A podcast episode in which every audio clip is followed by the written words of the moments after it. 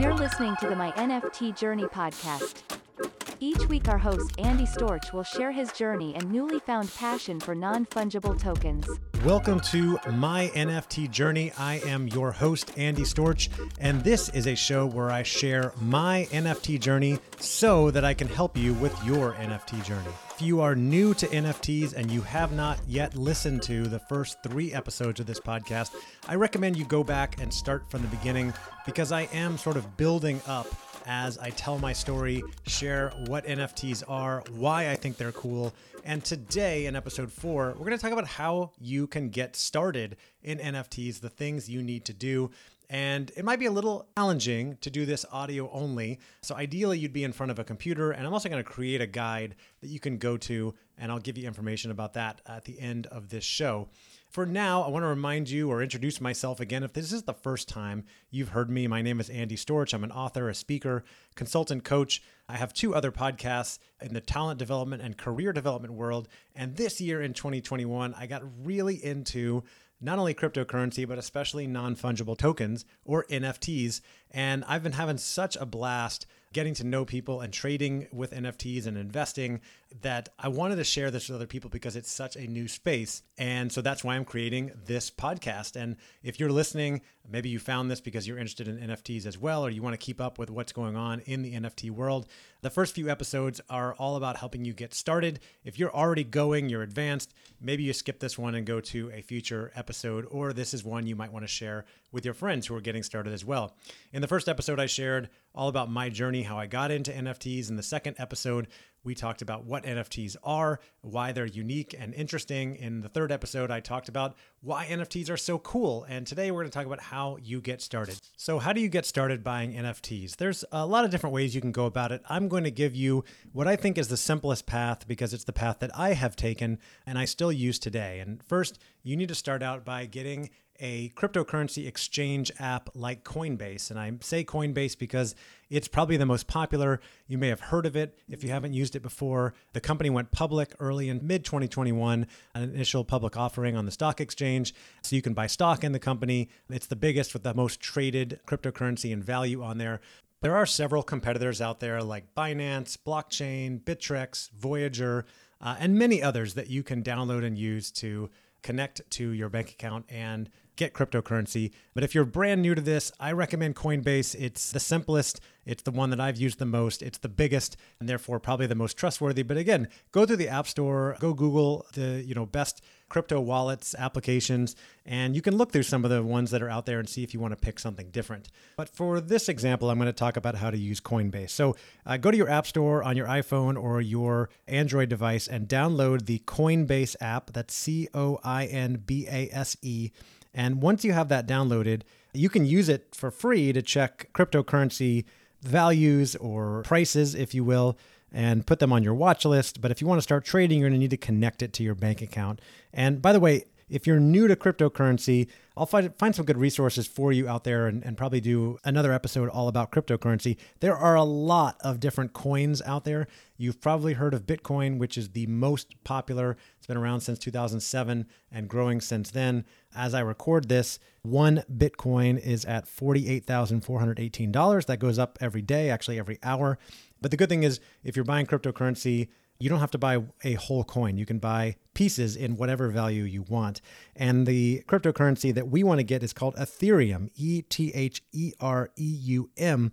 Ethereum is a cryptocurrency like Bitcoin, but unlike Bitcoin, it has a practical, applicable use in that people and companies actually build applications and things on the blockchain using Ethereum, and Ethereum is what we use to buy NFTs. So if you are ready to get started buying an NFT, you're going to download Coinbase or an alternative crypto exchange app, and then you're going to connect it to your bank account. So when you're going to create an account, connect to your bank account, chances are it's going to use a service called Plaid, P L A I D, that's sort of a trusted service that allows you to connect to your bank account without worrying about others getting your password, that sort of thing. You're going to connect it to your bank account, and then you're going to want to buy some Ethereum using the app. And if you're just getting started, you're just getting your feet wet, and you want to go find a cheap NFT to buy, I recommend starting out with about $200. There's not a lot you can get for too much cheaper than that. There are a few things, but that's a good place to start. If you want to go a little bit more and buy a couple things or something more expensive, maybe start with $1,000.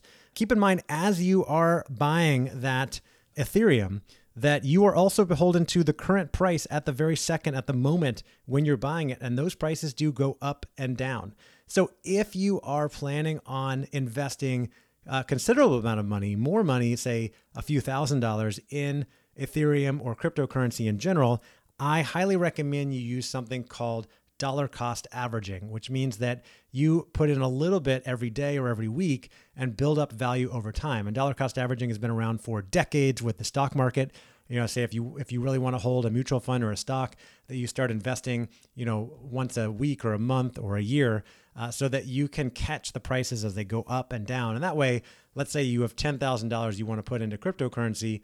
If you put in one hundred dollars a day for 100 days, you're going to catch the price as it goes up and down. Versus if I put $10,000 in today and then the price drops 20% tomorrow, I'm going to be kicking myself that I bought at a high when I could have bought it lower. Whereas, let's say I put in 5,000 today and 5,000 tomorrow, then my average buy price is going to be a little bit less than the price today and a little bit more than the price tomorrow. It'll be kind of the average of the two. It'll be in the middle. And if you do 100 days in a row, uh, which is what I did when I got started. I started putting in a couple hundred dollars a day for 100 days in a row.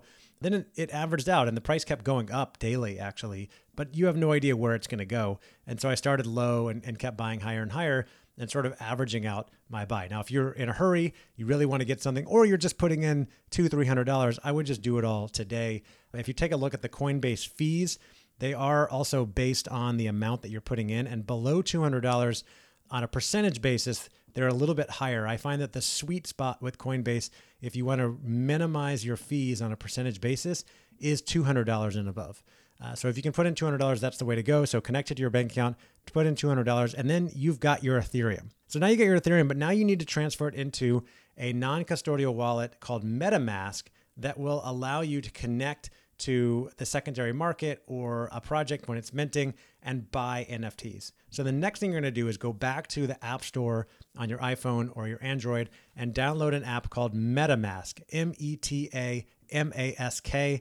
The logo looks kind of like a picture of a fox. So make sure you're getting the right one. And you also, as you're doing that, want to go to your Chrome browser. And if you don't use Google Chrome on your computer, you'll want to use it for this. So go to your Chrome browser and go to the Chrome extensions and also download the MetaMask Chrome extension. It'll probably tell you to do that when you download the app on your phone. And then whether you do it on Chrome or you do it on your phone, you're going to need to create an account in MetaMask. And when you do create an account, it's going to give you a secret phrase. There's actually a series of words. Uh, I believe it's usually six words that it gives you. And that is essentially your passcode, your access to the account. Now, you won't need to enter those every time. Once you set up the account, if you use uh, Vision ID, you know, where it, it checks based on your eye or your thumbprint, that's all you're going to need for the most part in the future.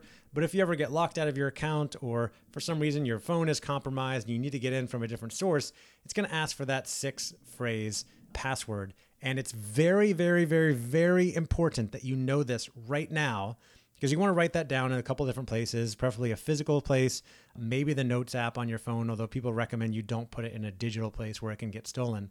But here's the thing never give that out to anyone that you don't know or don't trust. So it might be a good idea to tell your spouse and maybe your your your mom, but do not ever give it out to anyone. There's a lot of scams out there in the NFT world where someone sends you a direct message or DM and offers you some kind of crazy deal and they'd say they just need your your passphrase. You never give that to anyone. So that's very very important. But make sure you write that down in a safe place so you have that in case you need it in the future. So you've created your Coinbase account, you've got your money, you've created your MetaMask account, you've written down your seed phrase, so you have that for safekeeping, and now you're ready to get your Ethereum into MetaMask and possibly go buy an NFT. So the next thing you want to do is open MetaMask. And I'm going to open it now on my phone while I'm talking with you and probably create a video for you guys later so you can see kind of as I walk through this. But as you open MetaMask, you're going to see your wallet and it says account one.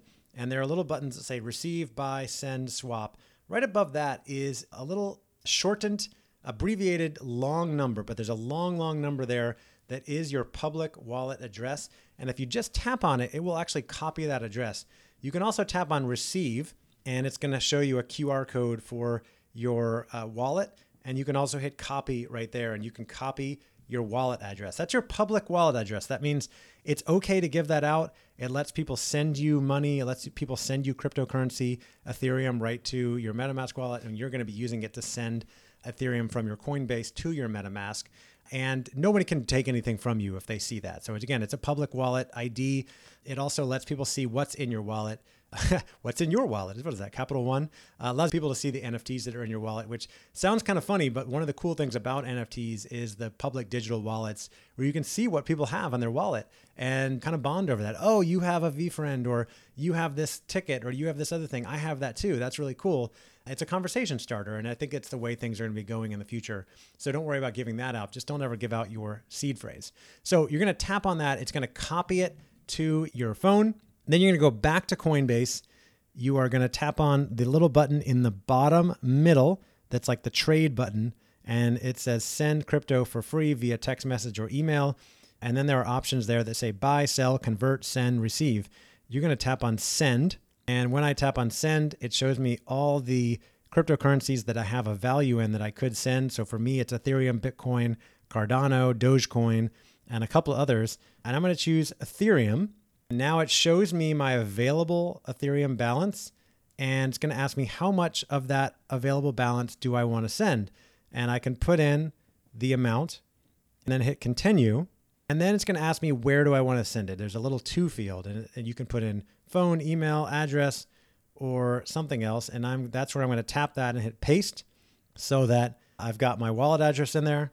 And then I'm going to hit preview send and it's showing me the amount that I'm sending, both in dollars and Ethereum.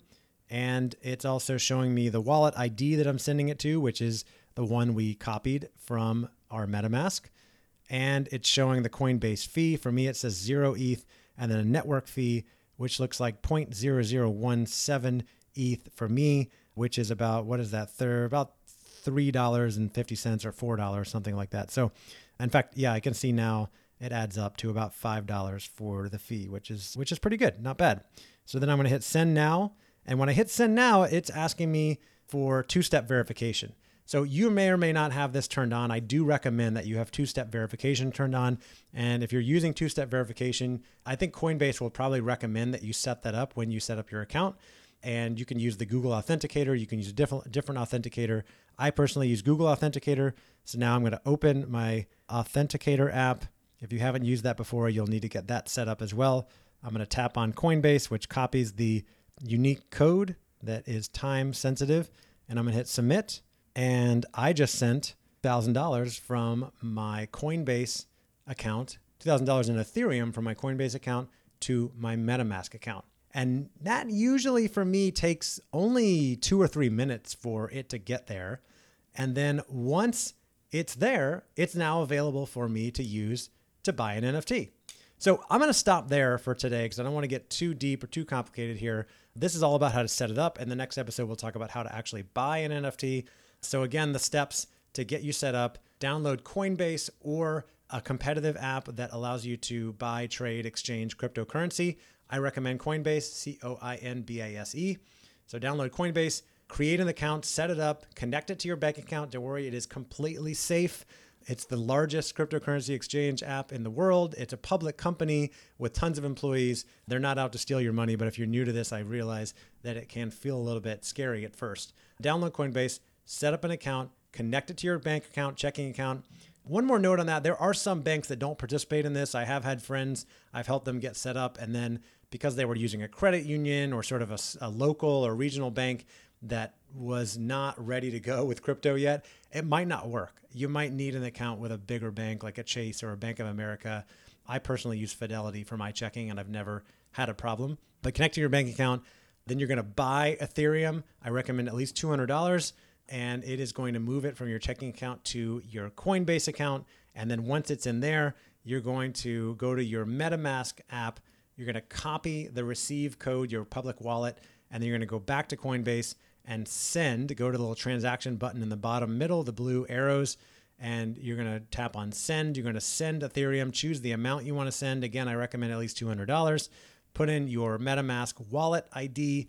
You're going to probably use do a second step authentication, and then you're going to send the money.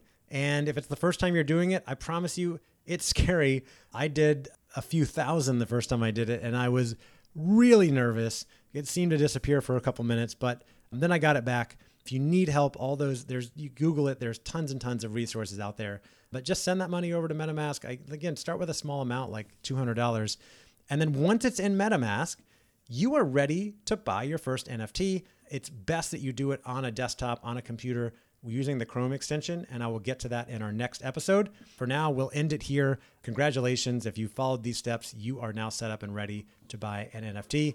Thank you again for listening to my NFT journey. I am your host, Andy Storch. I've got a lot of great resources out there, and I'll be sharing the NFT resources more with you soon. You can also follow me on social media. I'm on LinkedIn, I'm on Twitter, Andy Storch, and Instagram at Andy underscore Storch. So let me know you heard this show.